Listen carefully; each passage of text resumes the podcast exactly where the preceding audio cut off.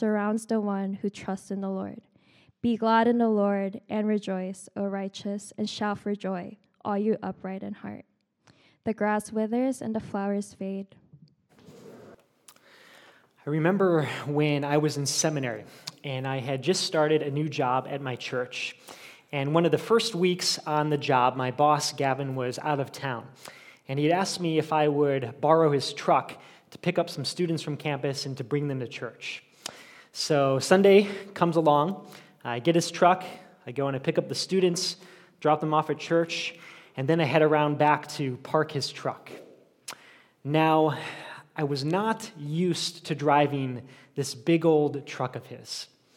And somehow, and I don't even exactly know how it all happened, but somehow I get all caught in the fence.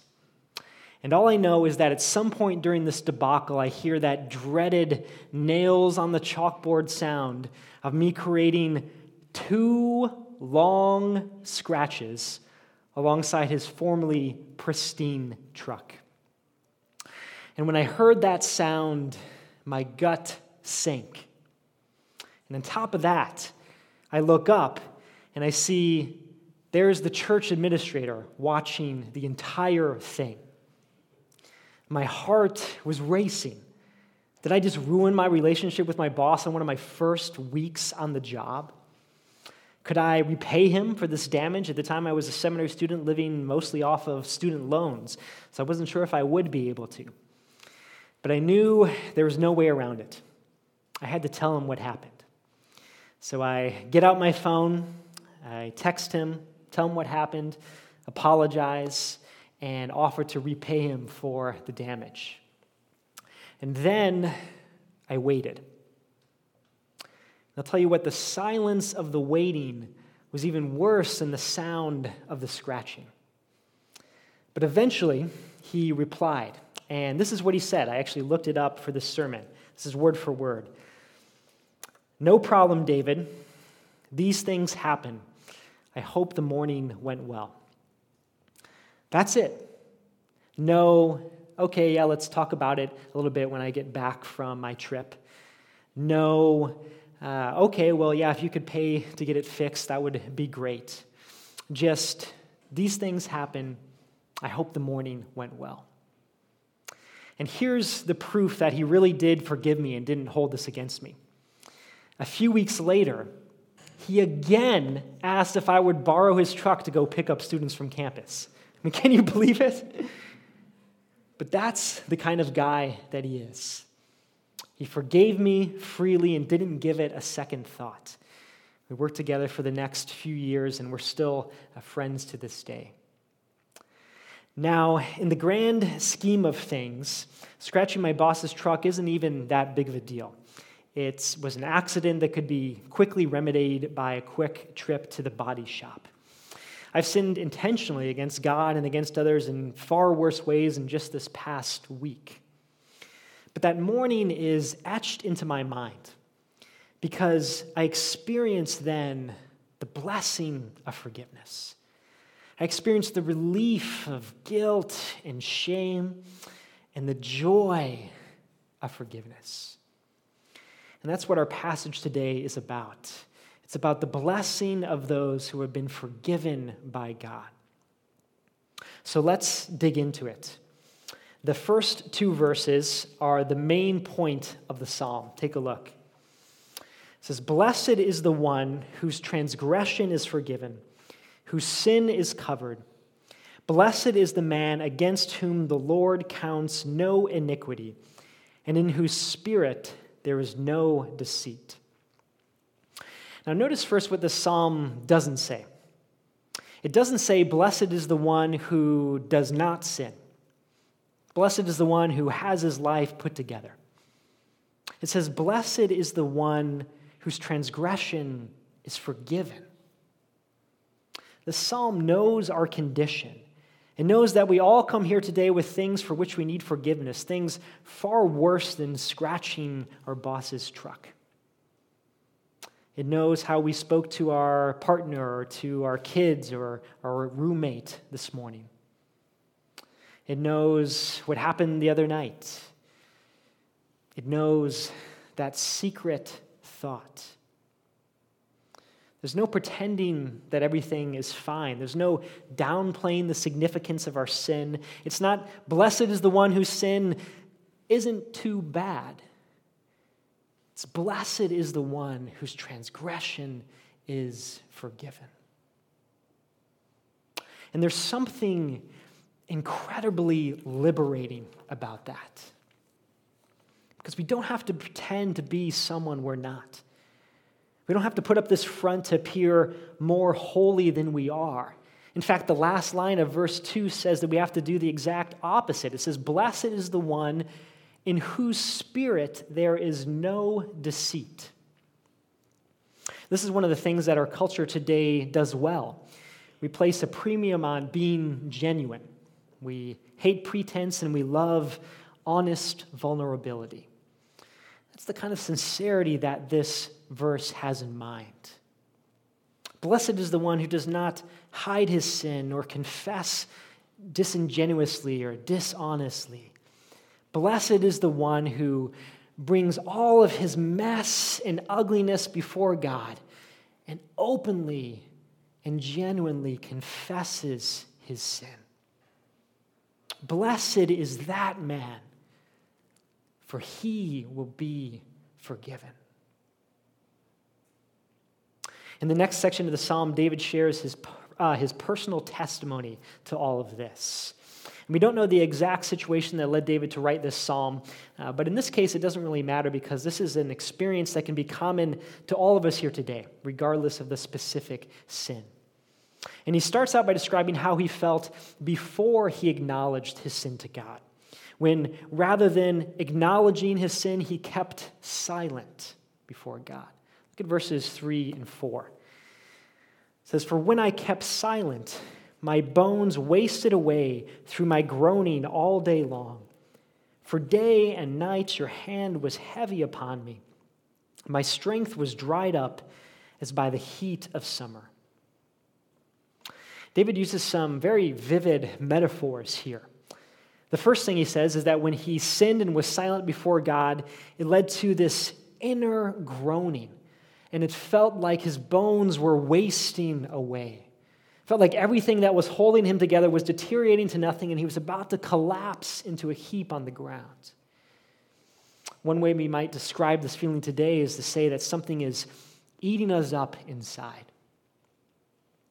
And in verse 4, he says that God's hand was heavy upon him and that it dried up his strength as by the heat of summer. He felt like a tree without water, withering away in the hot, blistering summer sun, like he couldn't go on any longer. Today, we might say that we feel crushed by guilt. Do you ever feel that way? I know I do all the time. I have that thought again. I say those words again. I do that thing again. And as soon as I realize it, I feel the crushing weight of my guilt. I feel deeply ashamed. And when we have these feelings, there are any number of ways that we could respond. We're in this sermon series called Winning Your Thought Wars. And the reason we're discussing forgiveness today is because we all have thought patterns that lead us to respond to these feelings in a particular way. And oftentimes we respond in ways that, rather than leading to the blessing of verse 1, lead to the misery of verses 3 and 4. We need to learn to overturn those patterns in our lives. Maybe when you're ashamed, you respond like David does here you try to hide your sin from God. You go silent before Him. Your prayer life goes to zero. And this affects our relationships with others too. Maybe you perpetually keep other people at a distance because you're afraid of what they might think if they truly knew you.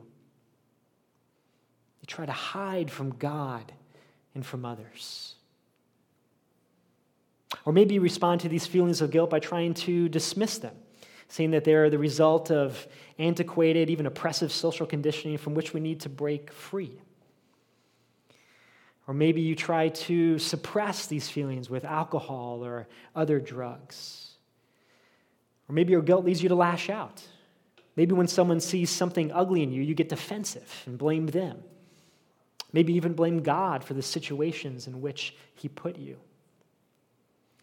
Or maybe you recognize your guilt, but you try to appease that feeling by seeking to prove yourself.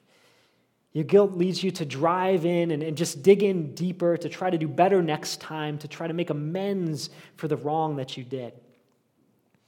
And so I speak unkindly to my wife, but rather than acknowledging that sin, I just tell her, You look beautiful this morning.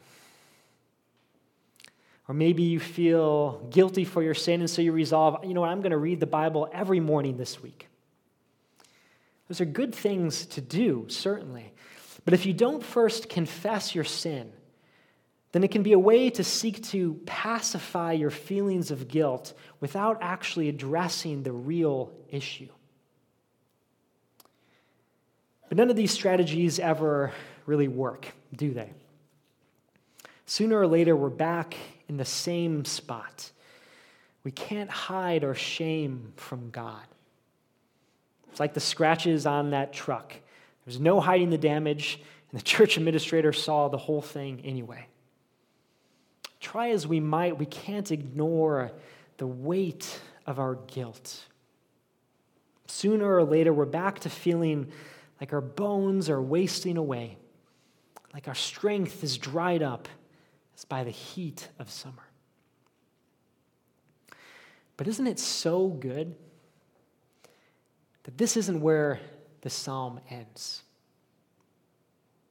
We don't have to spend our entire lives in the misery of verses 3 through 4. This psalm ends with rejoicing. And so the question is how do we go from the agony of verses 3 and 4 to the joy of verse 11? How do we go from feeling God's hand heavy upon us to experiencing the blessing of God? The key is in verse 5. Take a look. It says, I acknowledged my sin to you. So simple. The turning point of David's experience is when he confesses his sin before God. He goes from silence before God in verse 3 to speaking to God in verse 5. He goes from trying to cover his sin, from, from trying to ignore it or hide it or dismiss it, to acknowledging his sin and letting God cover it. Do you remember that from verse 1? It said, Blessed is the one whose transgression or whose sin is covered. Not by us, trying to hide it or dismiss it, but covered by God, forgiven by him.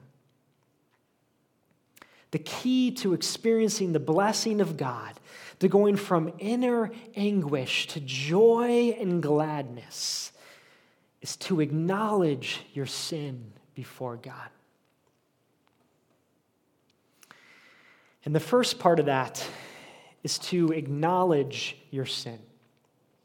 You have to know your sin and recognize it as such in order to confess it before God. And for some of us here today, that's the easy part.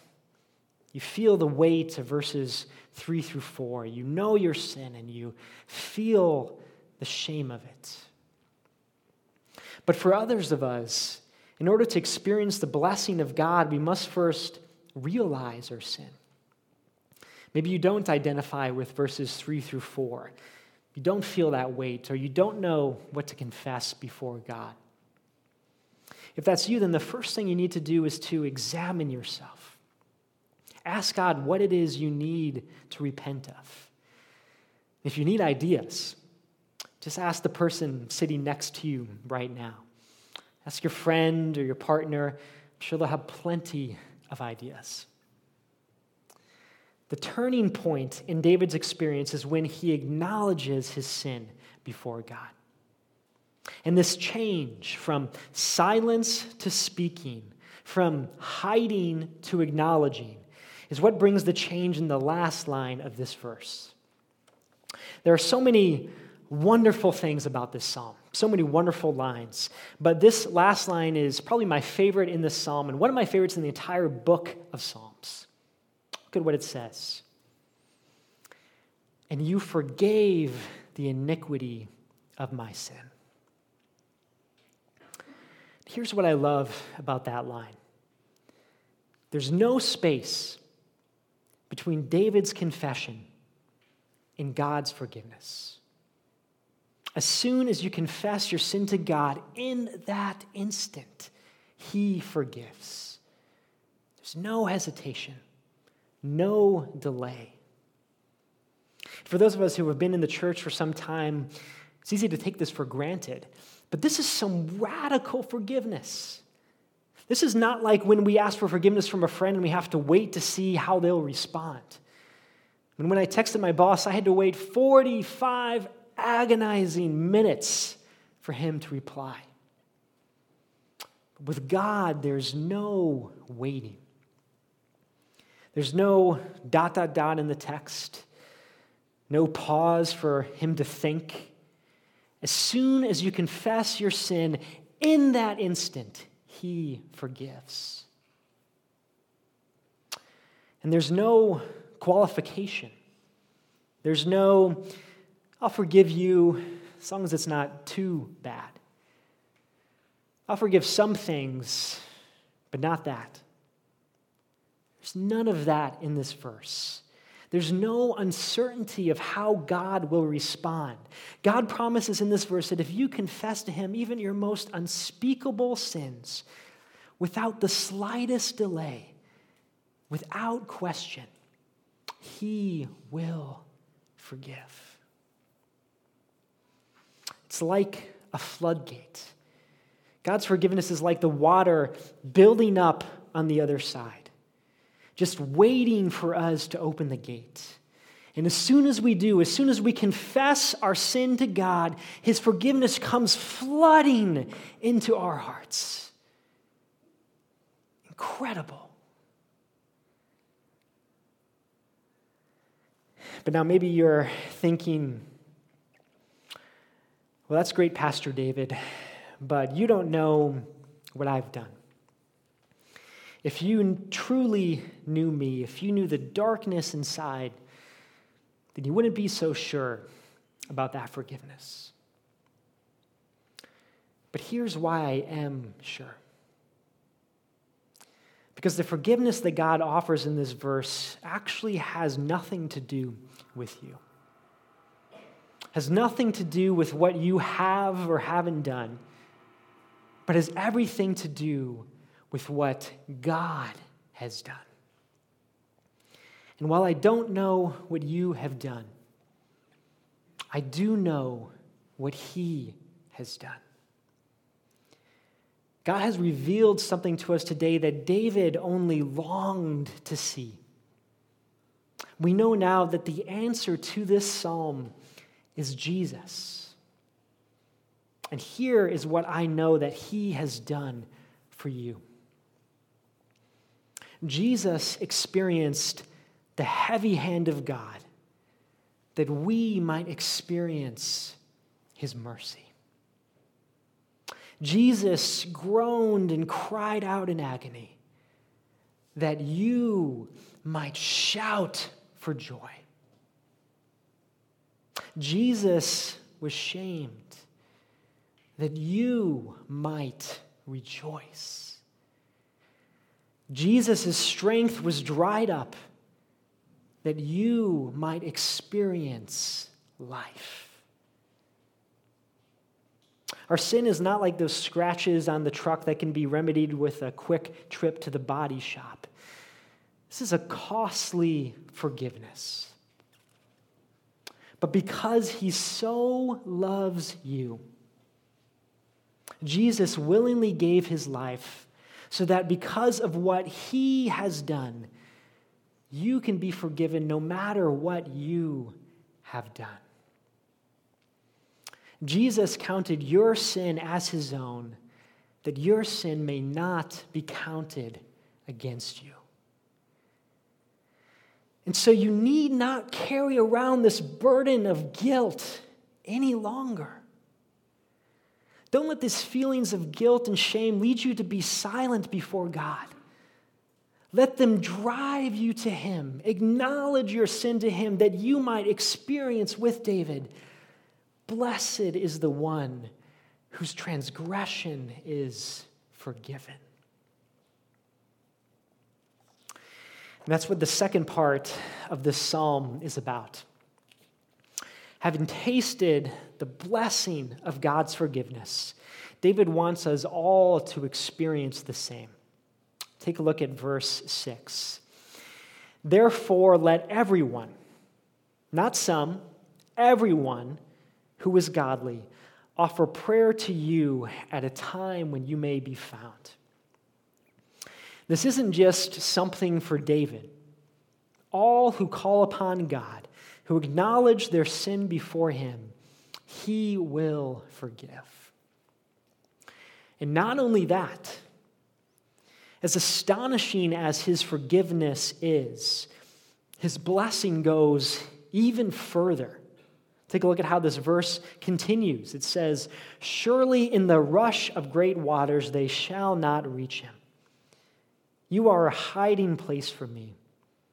You preserve me from trouble. You surround me with shouts of deliverance. Not only does God forgive you when you confess your sins to Him, but He also preserves you from trouble as a hiding place for you. My son is uh, almost a year and a half old, and lately he's been really enjoying playing hide and seek especially when he's supposed to be uh, getting ready for bed. Now, in our one bedroom apartment, there aren't that many places to hide. I have a pretty good idea of where he's going to be. And not only that, but I can also usually see his arm or his leg or something sticking out from around the corner. That's not the kind of hiding place that God promises to be for you. When God promises to be your hiding place, He's promising to take you to a place where ruin can never find you, where even your darkest thoughts can't destroy you, where even the strongest pressure cannot crush you. And here's why God does that for you. If you've confessed your sin to God, then the hardships of life are not God's punishment for your sin. They're part of the reality of a broken world. And while God may use them to discipline you and to make you to look more like his son, it's not because he looks upon you in anger. When God looks upon you, your sins are covered by the blood of Jesus Christ. And so you experience not the wrath that your sin deserves, but the blessing that Christ's righteousness deserves. When God looks upon you, he delights to bless you as his beloved son or daughter. And so when the flood waters rush towards you, threatening to carry you away, he is there to make sure that they will not reach you. Even should you, like Job in the Old Testament, lose your livelihood, your family, your friends, and your health, God will not allow that to carry you away. He will be a hiding place for you. He will preserve you from trouble. And He will surround you with shouts of deliverance. And believe it or not, this blessing continues even further in verse 8. And the speaker changes in this verse. These words are now spoken directly by God, and I'll show you in a moment uh, how we know that. But take a look at what more God promises to you in this verse. He says, I will instruct you and teach you in the way you should go. I will counsel you with my eye upon you. Here's the blessing of the one whose transgression is forgiven. He does not leave us in the misery of our sin, wasting away in guilt and shame, but freely forgives our sin. And not only does he freely forgive our sin, but he preserves us from trouble and is a hiding place for us. And not only is he a hiding place for us, but he teaches us and instructs us in the way that we should go. Not only does he forgive us when we sin against him, but he shows us a better way. He doesn't leave us wandering, stumbling around in our sin. He has given us His word to show us the way to a new, better life. A life free from guilt and shame and filled with joy and peace. And I uh, told you I would show you how we know this verse is spoken directly by God. One of the ways we know that is because uh, elsewhere in the Psalms, God promises to do the same thing, to teach us and instruct us. But we especially know that these are God's words from the last phrase, with my eye upon you. This isn't David telling the Israelites that he will always watch over them. It's God promising to always be near, to guide, and to care for you. He didn't just drop a book from the sky and leave us to figure, out all, figure it all out on our own. He's here to instruct you. He's present to counsel you through difficult times and decisions. His eye is upon you guiding you in the way you should go. And while he likely won't speak to you in an audible voice when you ask him what job to take or whether or not to marry that person, he's given us in his word the character and priorities that should guide our decisions. And through his word, and through the wise counsel of others whom he puts in your life, and through his orchestrating of events, he will lead you in the way that you should go. The next verse tells us how we should respond to this great promise of God. Take a look at verse 9. Be not like a horse or mule without understanding, which must be curbed with bit and bridle, or it will not stay near you. Do you know what a bit and bridle are? I didn't. I had to look it up. Uh, but the bit and bridle are what go on the head of a horse. They're the headpiece that the reins connect to that then allow the rider to control the horse.